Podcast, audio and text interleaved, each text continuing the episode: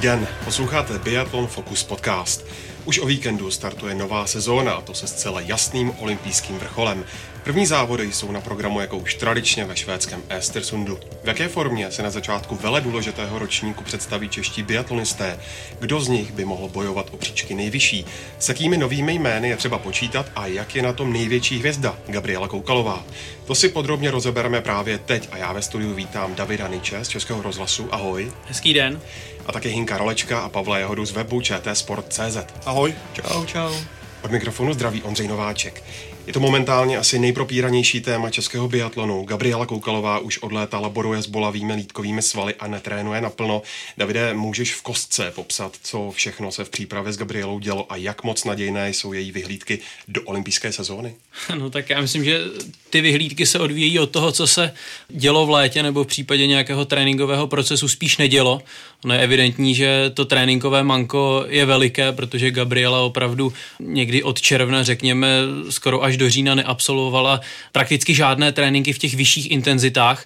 Trápilý bolavá lítka, konkrétně šlo o to, že se jí neprokrvovala tak, jak by měla, s tím samozřejmě přicházely nějaké bolesti. No a teď eh, půjde o to, jak rychle se jí povede stahovat to tréninkové manko. Ono samozřejmě se to neposlouchá hezky, namlsaný český fanoušek pochopitelně chce zase vidět Gabrielu hned od prvních závodů na těch nejvyšších pozicích, ale já si upřímně myslím, že by byl nesmysl čekat to, že Gabriela se teď postaví na start Festersundu a odveze si o tam tať čtyři medaile, to asi není možné, protože jak já říkám, v biatlonu to nefunguje tak jako třeba ve fotbale nebo v hokeji, kde můžete po delším zranění nastoupit a se ještě s tím skorovat. Takže v tomhle ohledu je třeba eh, být trpělivý, to v první řadě. Ty jsi vlastně sledoval, byl jsi v patách eh, po celou dobu eh, té přípravy, protože natáčíte olympijský rok. Jaký je tvůj osobní dojem z té přípravy? No tak v první řadě je třeba říct, a to je dobré znamení, mám pocit, že Gabriela se z toho nějak nehroutí. Myslím si, že to prostě bere tak, jak to je, tak eh, jaký to, nějaký tenhle osud naservíroval, řekněme.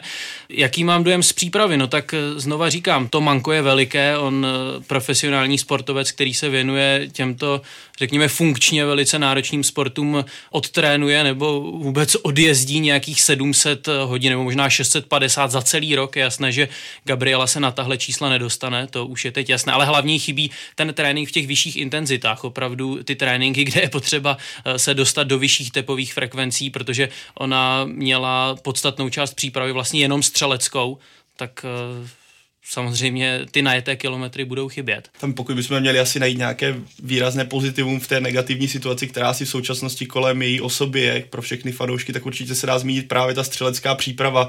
Přeci jenom tím, že nemůže tolik pracovat na fyzické kondici, tak se více může zaměřit na tu střelbu, která minulé sezóně to vlastně český tým trénoval primárně tu rychlost střelby, která u ní tehdy, ona sama říkala, že prostě u ní ta větší rychlost nebude.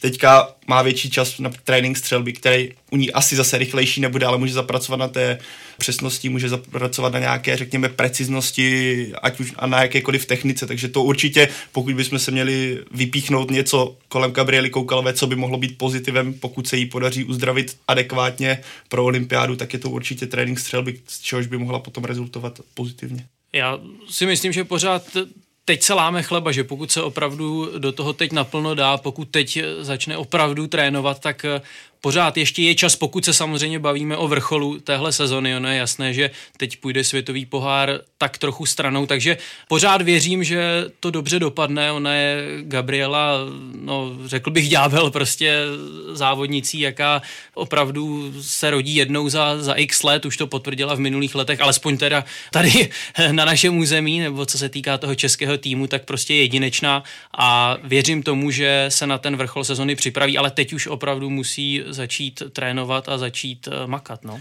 Dobrou zprávu podle mě ještě, jak David zmínil, že je dobře psychicky naladěná, protože tohle je takové zranění, kdy nevíte, kdy to teda skončí, kdy se teda dostanete do takového stavu, byste mohli naplno trénovat, tře- oproti třeba já plácnu zlomené noze nebo něčemu takovému. Takže pokud i v téhle složité situaci, kdy to je skutečně především na hlavu se držíte v nějaké pohodě psychické, věříte si, tak je to hodně důležité i pro ten fakt, až to teda bude vypadat nadějněji, protože určitě to bude pro ní náročné, budete, ten mozek bude nad tím zraněním dlouhodobě přemýšlet, bude stále taková ta přehnaná citlivost v těch, v těch bodech, v těch lítkách, budete čekat, jestli to píchne nebo ne a tohle, tohle bude taky velmi důležité. Asi hodně důležité taky bude to, jestli bude schopná vůbec závodit ještě před olympiádou. Já teda nevím, jestli může k tomu David třeba něco říct.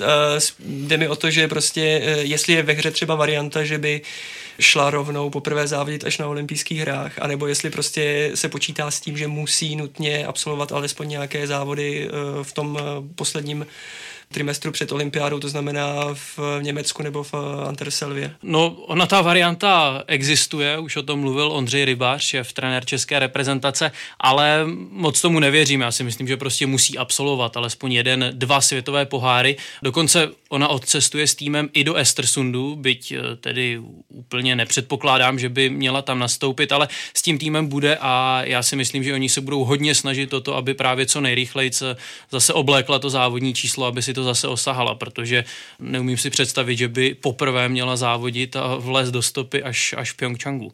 Pojďme se podívat i na přípravu dalších Čechů. Šéf trenér Rybář měl tentokrát víc starostí, než na které byl zvyklý. Zánět jater Ondřeje Moravce, problémy s ramenem Evy Puskarčíkové, zlomená noha Adama Václavíka. To je jenom krátký výčet.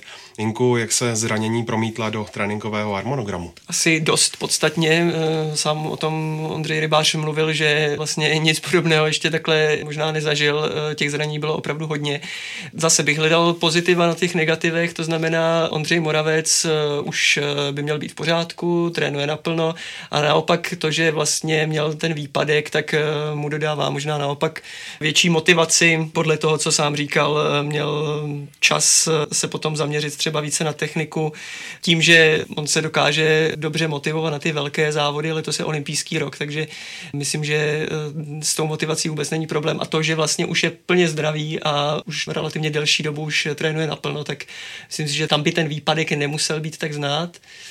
Potom eh, Eva Puskarčíková už je taky delší dobu v pořádku, to zranění ruky eh, by už eh, snad nemělo taky hrát výraznější roli.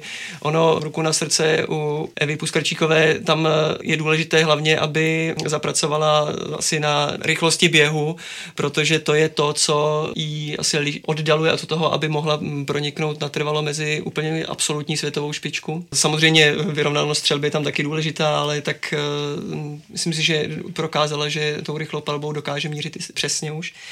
No a co se týče Adama Václavíka, tam je to samozřejmě trochu škoda, protože ve svém věku je potřeba, aby, aby eh, rychle nabral ty eh, zkušenosti a každý takovýhle výpadek je, je samozřejmě problém. Na to špak, když eh, některé ty momenty v té přípravě vypadaly velice nadějně, i když se vracel, vlastně vracel po té zlomenině nohy. Takže tam uvidíme, nevím, jako jaký je poslední rezemé úplně, jak to vypadá se Stersundem, Davide, nevíš? Přiznám se, že netuším teď, jak je to s Adamem, ale na druhou stranu on se málo který závodník eh, vyhne zraněním, vyhne nemocem, to opravdu je snad eh, dokonce výjimečné, že ten závodník eh, nepromarodí ani, ani týden, řekněme třeba.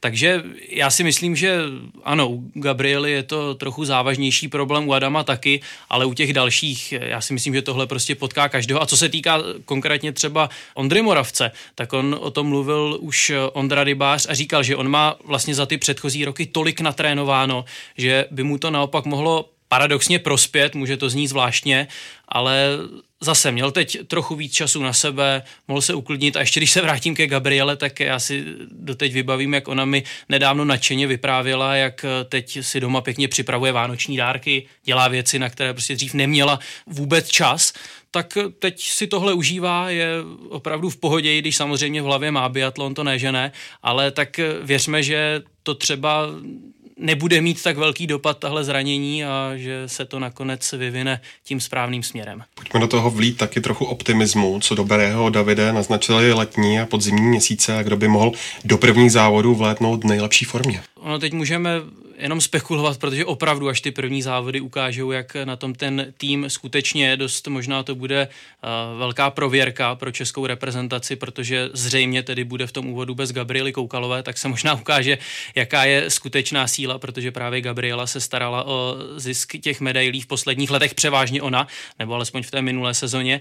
Musím říct, že hodně věřím Michalu Krčmářovi, který uh, naopak tedy opravdu absolvoval celé to léto bez výraznějších problémů, hodně toho natrénoval a i v přípravě prokazoval to, že je v pohodě. No a myslím si, že takový ten základní stavební kámen toho týmu bude stejný jako v té minulé sezóně. Nedá se čekat, že by někdo z těch mladíků vyloženě vyletěl tak, že by o sobě dával okamžitě vědět na světových pohárech tím, že by pravidelně sbíral body. Takže co se týká toho mužského týmu znovu, Krčmář, Schlesinger, Moravec, u žen tedy kromě Koukalové znovu Vítková, Puskarčíková a teď to bude o tom třeba najít právě toho čtvrtého do štafety v obou případech. Pojďme si eh, trochu zahrát na proroky. V jaké sestavě, Pavle, by se podle tebe mohla objevit v neděli na startu česká smíšená štafeta a kdo by mohl jet závod dvojic? Tak jestli se nepletu, tak dvojice na olympiádě nejsou. Jestli se pletu, tak mě vyveďte teďka okamžitě nejsou, tak se jde dobře. Tudíž eh, já bych právě čekal, že trenér tím, že olympijská sezona, tak hnedka na první závod zkusí nasadit takovou sestavu, která má výhled k tomu, aby na olympiádě, pokud budeme předpovídat to, nebo předpokládat, že Gabriela Koukalová v současnosti není v takové formě, což není a nemůže závodit, tak se bude pilovat nějaká alternativa. Tudíž ženská dvojice podle mě měla být jasná. Pro smíšenou štafetu by byla Vítková s Puskarčíkovou. Pak je otázka, co bude mužská dvojice jak už tady David naznačil, Krčmář měl léto výborné a je to podle mě budoucnost českého mužského biatlonu. Má na to věk, aby před ním bylo pořád to nejlepší. V minulé sezóně to ukázal, že talent má. Teďka ho je potřeba akorát vybrousit a potvrdit to, takže já bych čekal, že on bude startovat a kdo nastoupí z té dvojce, to bych jako střílel teďka hodně od boku, to asi ví nejlépe trenér Rybář, pro koho se rozhodne v daný moment, kdo má lepší formu a třeba koho by směřoval směrem k Pyeongchangu, kdo bude lepší, koho by tam rád nasadil. Takže uvidíme v tomhle směru, kdo potom půjde do dvojic z té mužské, asi se to rozhodne, jestli to bude třeba Schlesinger nebo Moravec, nebo třeba nás překvapí a půjde do toho Krčmář. A u žen, u žen bych čekal, že nastoupí Lucie Charvátová. Ale jestli to tak skutečně bude, to čistá moje prognóza, může to být úplně jinak, že trenér Rybář se rozhodne na začátek sezóny úplně jinak. Ale pokud bych měl teda typnout a odpovědět na tu otázku, tak to řeknu nějak takhle. Každopádně ta tlačenka, jak se říká, tam, tam bude opravdu velká, hlavně, hlavně u kluků, protože jsou tam tři opravdu vyrovnaní a myslím, že v tuhle chvíli fakt ví jen Ondra Moravec, jak na tom ve skutečnosti jsou, protože těžko brát v potaz nebo nějak vycházet z výsledků třeba z letní přípravy. Vzpomeňme si třeba na Jaroslava Soukupa, který minulé léto byl dvojnásobným mistrem republiky na kolečkových lyžích a ta zima pak byla taková, jaká byla. Takže ono opravdu v tuhle chvíli těžko odhadovat. Uvidíme, nechme se překvapit. Loni se Čechům týmový start v Estersundu příliš nevydařil, zatímco předloni brali v mix štafetě bronz. Loni z toho bylo sedmé místo, ve dvojicích dokonce až čtrnácté. Inku, co lze vyčíst z výsledků těchto závodů v poslední době? No tak závod dvojic není úplně oblíbený, oblíbenou českou disciplínou. Vlastně nej, nejlepší místo zajeli Koukalová s Moravcem, naposledy v Kontiolach, to bylo šesté místo. Obecně lze říct, že v té poslední sezóně mix štafety a vlastně ani normální štafety úplně nevycházely podle asi představ trenérů. Bylo tam hodně střeleckých výpadků a myslím si, že se tam hodně projevuje to, že když jsou dobré povětrnostní podmínky, tak eh, to pole se už tak natolik vyrovnalo, že každé dobíjení nějakých necelých třeba 10 vteřin se nedá jen tak na té krátké trati doběhnout. A těch trestních kol a dobíjení eh, bylo minulý rok hodně. Ty výpadky se nedaly přičíst eh, jednomu nebo dvěma závodníkům, většinou si to vybral tak skoro každý.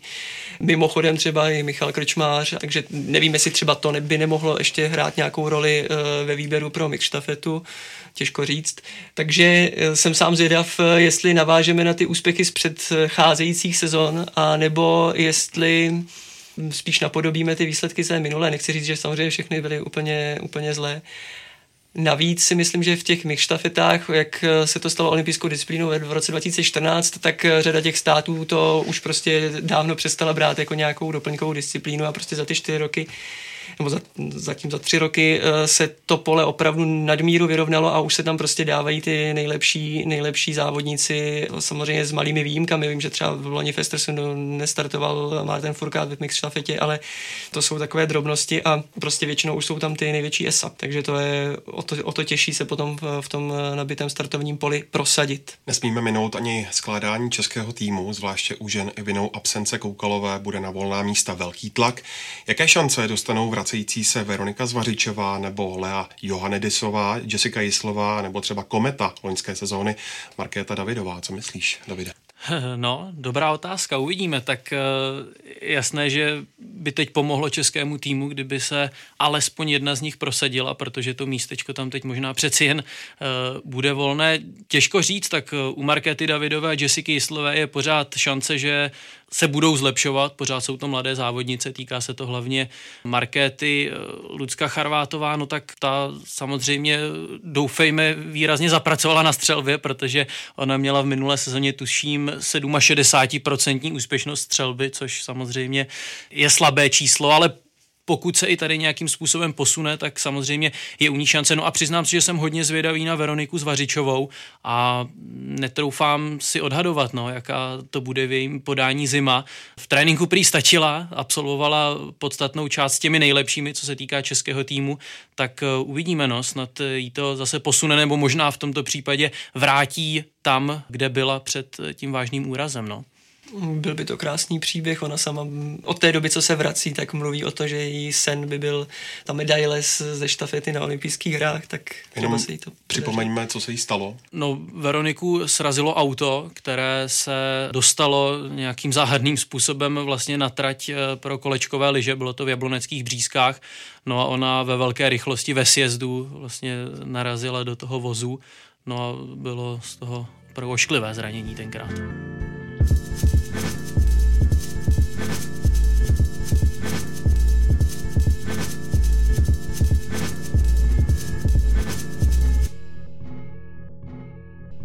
Co čekat od mužů? Prožije generace Michala Schlesingera nebo Ondřeje Moravce, stříbrného z posledního světového šampionátu, ještě jeden vysněný vrchol na olympijských hrách, a nebo je už letos svými výkony předčí mladší Michal Krčmář Pavle? Už jsme se tady o tom bavili, ale pojď do toho.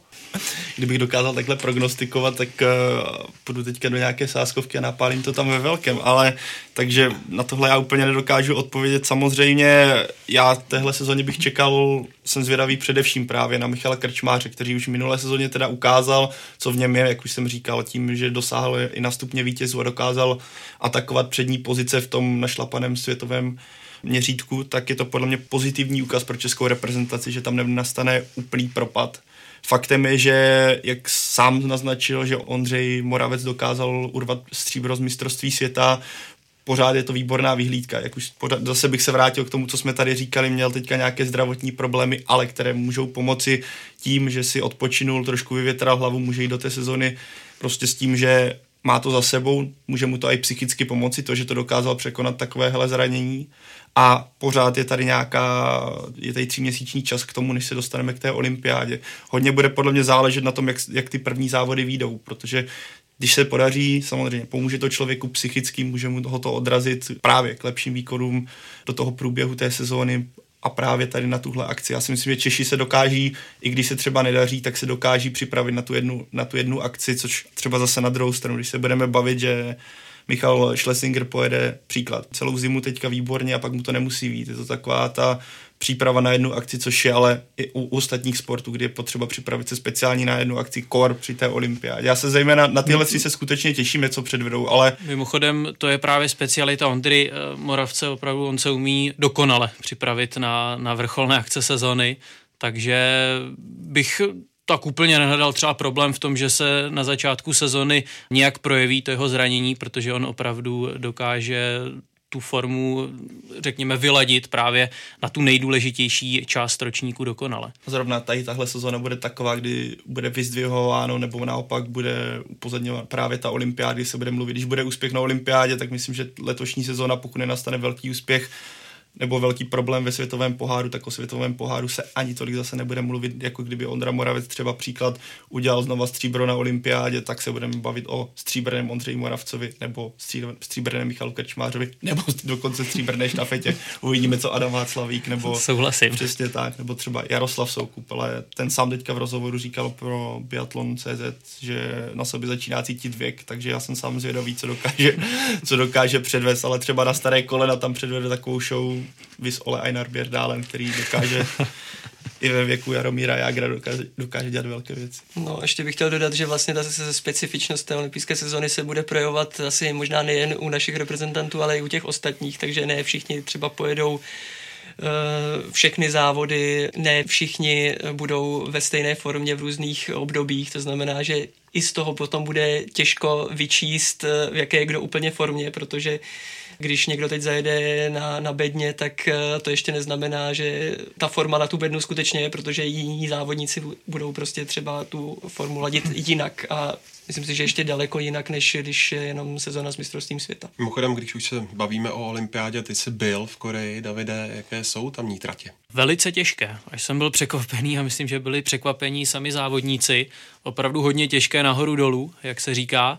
Střelnice taktéž, řekl bych, náročná, nebo náročné podmínky na střelnici, protože tam jsem tam foukne nepříjemně.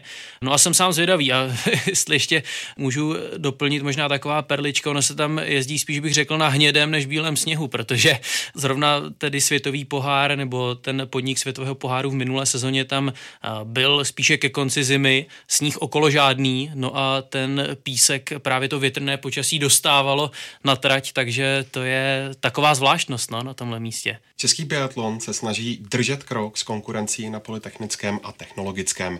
Přednedávnem byl představen servisní kamion se zázemím pro přípravu lyží. Může Hinku vylepšené zázemí pomoci českým výkonům? No, těžko říct.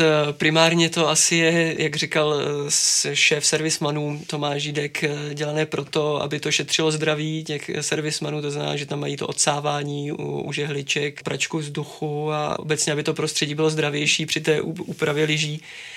Tím, že získají samozřejmě čas při stěhování eh, těch lyží z buňky zpátky a tak dále, tak ten čas může být využit lépe pro, pro lepší přípravu těch lyží, ale Eh, rozhodně žádný jako zázrak bych v tom nespatřoval.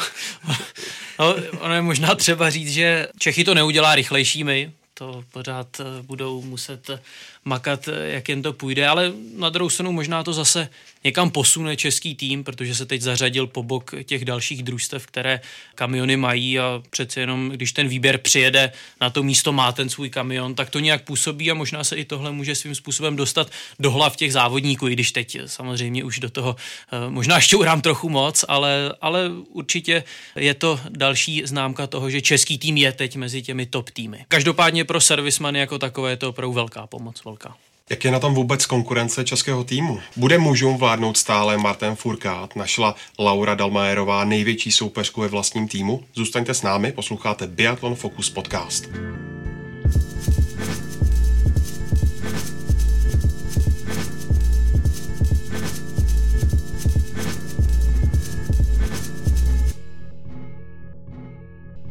Martin Furkát ovládl posledních šest sezon světového poháru. Před startem té současné se ovšem na sklonku září na domácím šampionátu zrovna neblízknul. Překvapivě ztrácel na své soupeře v běhu, ve kterém jinak většinou dominuje.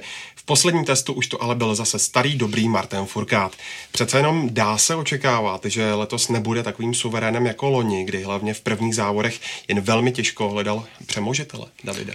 Já musím říct, že Furkádovi moc věřím, vůbec bych nevycházel z toho, jestli se mu dařilo nebo nedařilo v létě, protože to opravdu nemá no nechci říkat skoro žádnou vypovídající hodnotu, ale zase on se připravuje na sezonu, která má vrchol, jak už jsme několikrát zmínili na olympijských hrách.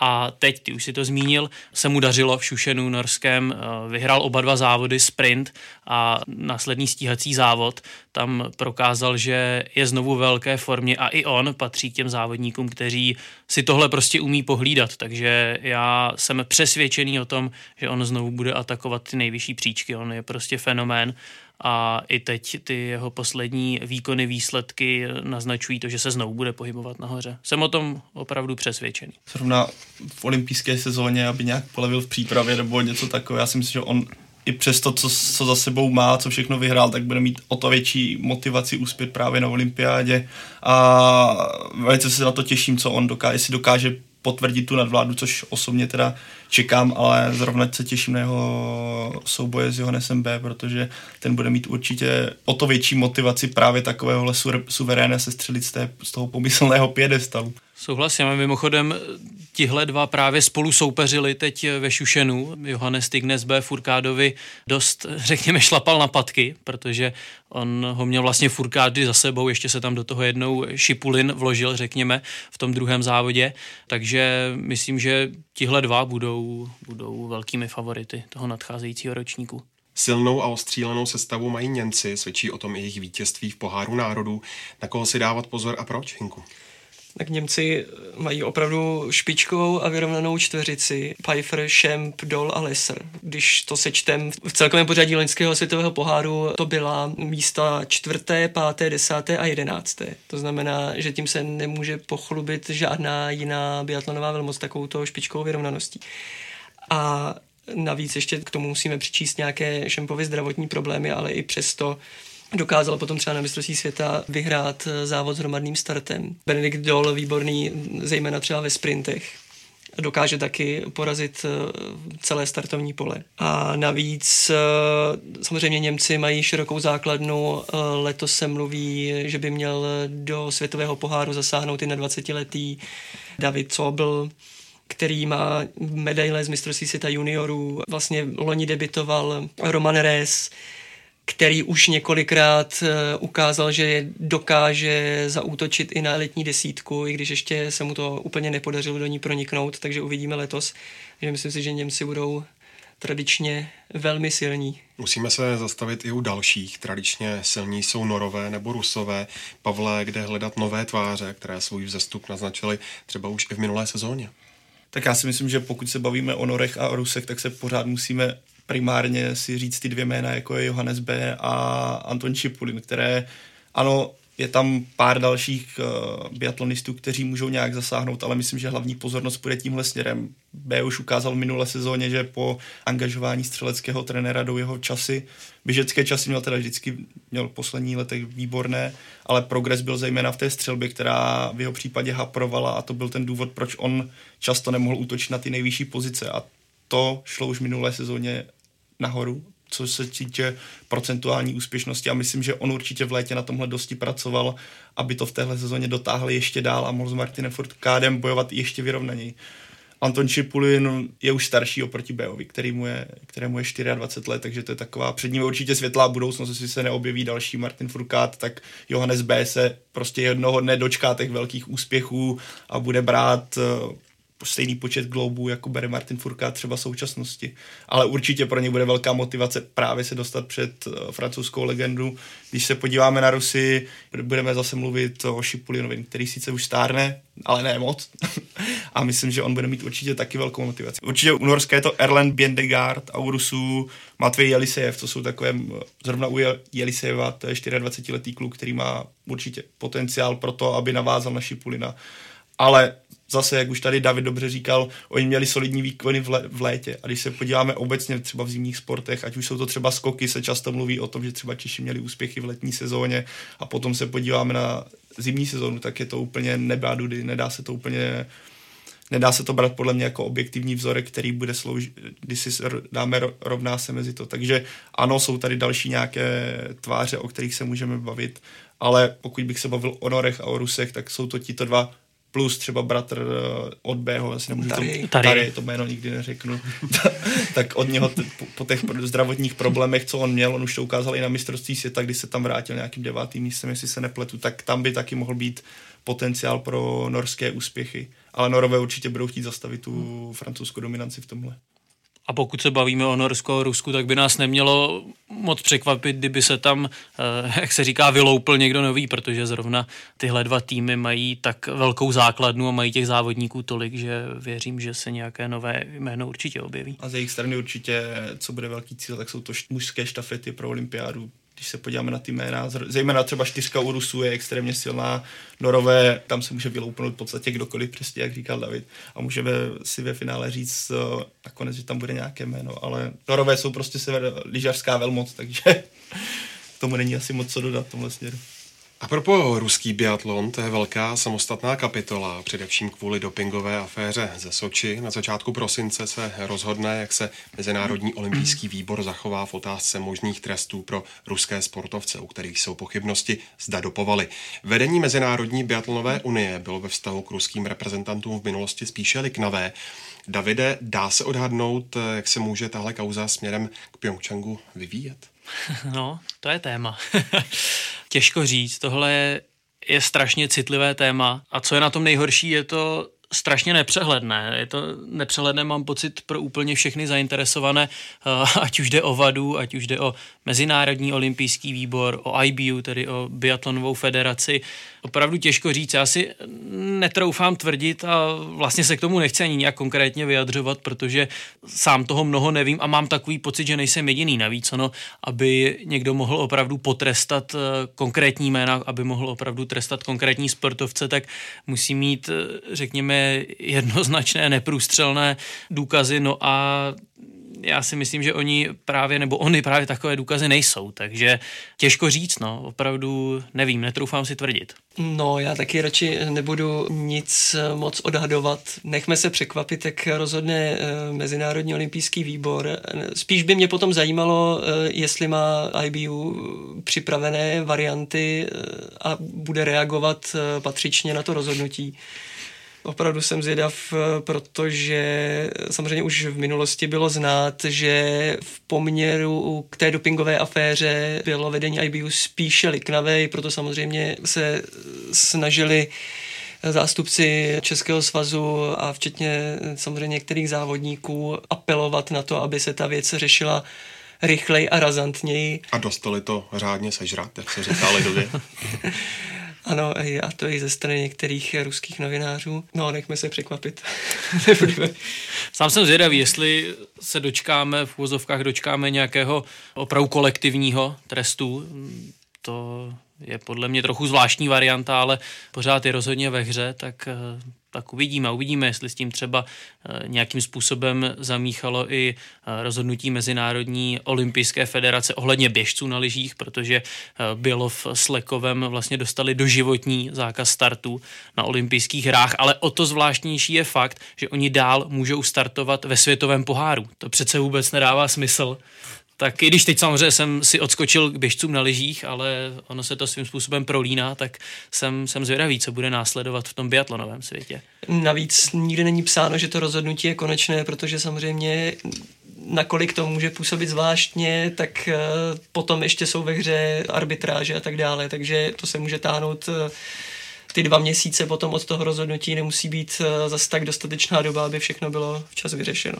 Každopádně nějaký plošný zákaz ruského startu, myslím, že by to s těma hrami hodně zamíchalo nebo zamíchalo, vůbec zamávalo, když se o tom bavíme, když víme samozřejmě, Rusko je dominantní velmoc a jede si na olympiádu určitě pozbírat spoustu medailí a ať už mluvíme o biatlonu, já bych tady klidně v tomhle případě zabředl do jiných sportů, plácneme hokej, kde Rusko jede s tím, že asi chce určitě získat zlatou medaili za současných podmínek, které jsou nastavené na tom hokejovém turnaji a kdyby tam Rusko nebylo, ať už marketingově, tak by to pro MOV bylo dost zásadní, co se týče nějaké sledovanosti a prodeje nějakých reklamního času a podobně. Ale věcí. já teď ještě, když si přehrávám to, co jsem řekl, já v žádném případě nechci, nebo nemám v úmyslu nějak eh, očistit jména ruských sportovců, to vůbec ne. Já prostě vlastně ani nemůžu mít nějaký konkrétní názor, protože prostě nevíme takřka nic. Přesně tak, no. To jsou takové ty útržky, co se dostanou ven, že něco, něco, ale jak to ve skutečnosti je, to ví asi jen skutečně zainteresovaní. ne my.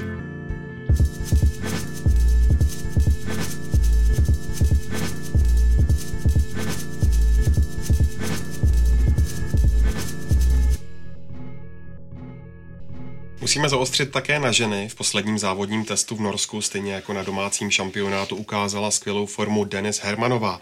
Suverénku mistrovství světa Lauru Dalmajerovou naopak trápily zdravotní potíže. Jinku rodí se v německém týmu nová hvězda? Tak to uvidíme samozřejmě. E, nicméně Denis Hermanová přišla před nějakou sezonou a půl, před dvěma sezonami z klasického lyžování, ze zběhu na lyžích, eh, podobně třeba jako Lucka Charvátová.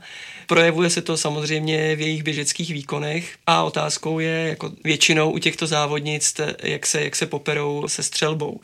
Loni dokázala už eh, vlastně patřit mezi úplně ty nejrychlejší, eh, co se týče běhu. A pokud k tomu přidá lepší střeleckou úspěšnost než bylo nějakých uh, něco málo přes 70% v součtu střelby ve stoje a v leže, tak uh, pokud se to bude blížit třeba aspoň těch 80% a v některých prostě závodech jí to výjde střelecky, tak uh, rozhodně může útočit i na vítězství, podle mě. Když jsem se dotknul už Lusky Charvátové, tak uh, myslím si, že u ní ta běžecká forma, když se podíváme na ty časy, tak uh, vlastně ta minulá sezóna byla velice porovnatelná nebo možná o něco málo slabší než ta předchozí sezóna. Takže vlastně nějaká určitá stagnace tam byla patrná. A co se týče střelby, to tež. Vlastně po tom vzrůstu, po té, co vlastně přišla z těch uh, běžek k tomu biatlonu, tak uh, určitá stagnace nebo i mírný pokles úspěšnosti tam je, takže uh, uvidíme, jak to bude tuhle tu sezónu. Na minulých hrách dominovala běloruská Daria Domračevová, poslední slovo určitě nechtěla říct také Anastázia Kuzminová, Marie Dorenová a Bérová nebo Kajza Mekerininová. Jaké šance vidíš, Pavle, u těchto zasloužilých dam? Ne vysloužilých, zasloužilých dam. Kdyby tě slyšeli, Ondřej, tak tě napíchnou na rožeň, ale pokud by se zastavíme u těchto čtyřech dam, já se skutečně těším na, nebo těším, jsem strašně zvědavý na Dariu Domračevou, protože Minulá sezóna pro ní byla návratová, kdy se vrátila před mistrovstvím světa a ukázala, že i přesto, že byla na mateřské, tak pořád má v sobě obrovský talent, obrovskou chuť závodit a pořád ní dřímá velký potenciál. A to vycházela z nějaké přípravy v průběhu sezóny, která nebyla určitě stoprocentní. Teďka měla celé léto, celý podzim na to, aby se připravila na 100%, mohla si tu přípravu naplánovat přesně jak chtěla. Ano, je tam určitě do toho zakomponovaná starost o dítě, ale věřím, že ona je takový profík, že si to dobře rozložila a jsem strašně zvědavý, jak ona z toho, co z toho dokáže vytěžit a jaké výkony ona bude předvádět, protože letošní sezóna mi přijde, že ta ženská špička je strašně široká, že tam spoustu silných slečen i dám zasloužilého věku, jak ty říkáš, nebo zasloužilých dám. A pokud se podíváme i na ty další, já si myslím, Kuzminová taky má už nějaký věk, ale dokáže si formu naplánovat. Kajsa Mekerejnenová a Marie Doren Aberová jsou zkušené rámy minulý rok třetí, čtvrtá ve světovém poháru. U francouzsky trošku bylo horší, že na mistrovství světa nedokázala úplně tu formu přetavit, nebo ty výsledky, které měla předtím ale olympiáda je tak výjimečná akce a tak obrovská, že a tyhle biatlonistky mají takové zkušenosti, že si myslím, že oni to budou směřovat přímo tady k tomuhle a že ta forma tam může v jejich případě gradovat a takže bych je určitě nezatracoval.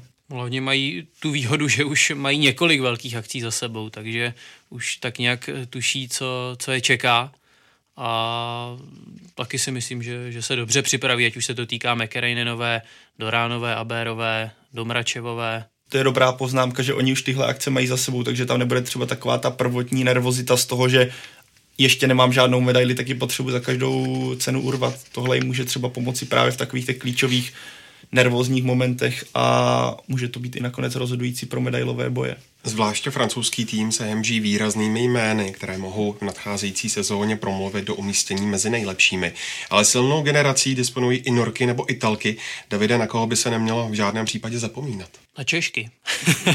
ne, já vím, bavíme se o těch zahraničních družstvech.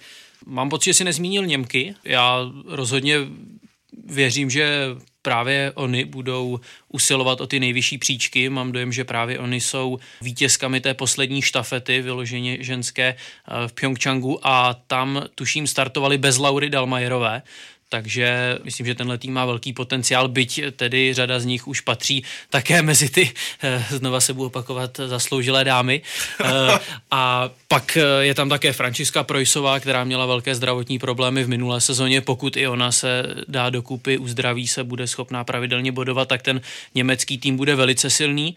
Co se týká francouzek, bez debat, Doránová a Berová, to jsou, řekněme, zkušené závodnice, které, které mají svoji kvalitu a v tomhle případě je velkou výhodou to, že na ně tlačí ty mladší, ať už je to Bresázová nebo Chevalierová, to jsou, to jsou mladé závodnice, takže myslím, že tyhle dva manšafty budou velice silné, no a určitě Norky, zmínil si je, to je jasné, s tím se musí počítat.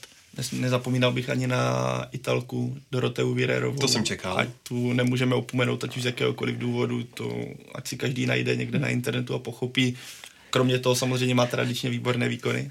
A co se těch norek týče, abych zmínil Tyrell Eghofová, na konci sezóny ukázala vzrůstající formu norky. Měli, mm-hmm. ta minulá sezóna z jejich strany byla hodně velké zklamání, protože Norsko má přece jenom velké očekávání a co jsem četl, tak Tyrell Eghofová během léta si zařídila vlastního střeleckého trenéra, kterým právě chtěl zapracovat, protože ona je taky případ silná stře- běžecky, střelecky to trošku haprovalo, konec sezóny byl z její strany povedený, na to, na co se snažila navázat v přípravě vzala si vlastního střeleckého trenéra, navíc spolupracovala i s koučem Mazetem, s francouzem, který pracuje pro mužskou norskou reprezentaci, takže od ní čekám hodně velké výsledky v téhle sezóně, pokud bude v jejím případě fungovat zdraví tak, jak má. Bavíme se tady víceméně jenom o favoritech a favoritkách. Eh, vidíte tam nějaké černé koně toho světového poháru? Například naturalizované Korejce? Eh, no tak eh, nepředpokládám, že by zrovna oni dělali tu největší radost domácím fanouškům na olympijských hrách. Myslím, že domácí krasobruslaři nebo rychlobruslaři budou úspěšnější. Těžko říct, no.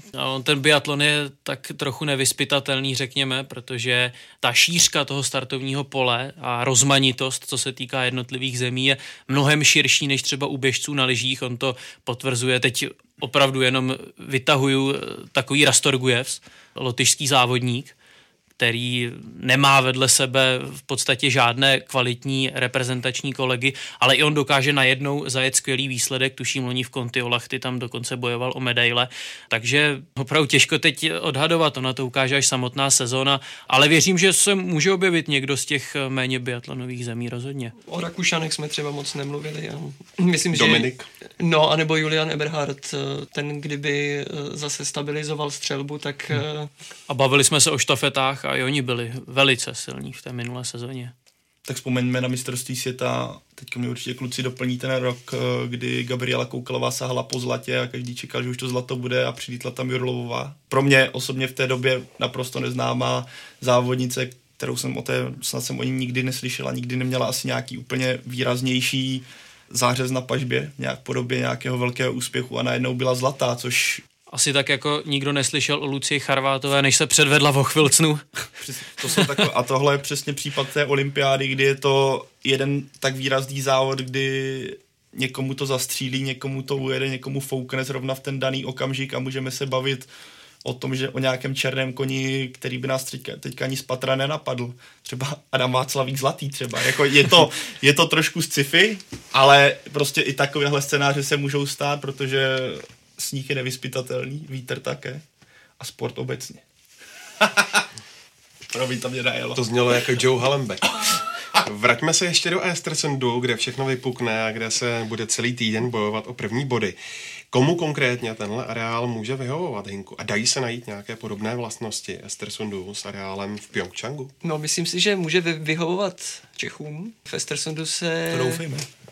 historicky docela eh, českým biatlonistům daří už od nějaké sezóny 2011-2012 eh, vždycky odsud odjížděli alespoň s nějakým umístěním eh, v první trojce. A kromě Gabriely Koukalové, která tu vyhrála hned, eh, tuším, čtyřikrát a to, to vždycky v různých závodech, tak dařilo se tu například i Veronice Vítkové hodně a i dalším. Potom Martin Furkát samozřejmě, tak tomu se daří, to, tomu se daří všude, ale, ale Estersundu uh, snad z posledních 17 ovládl 12 závodů, což je docela dobrá bilance.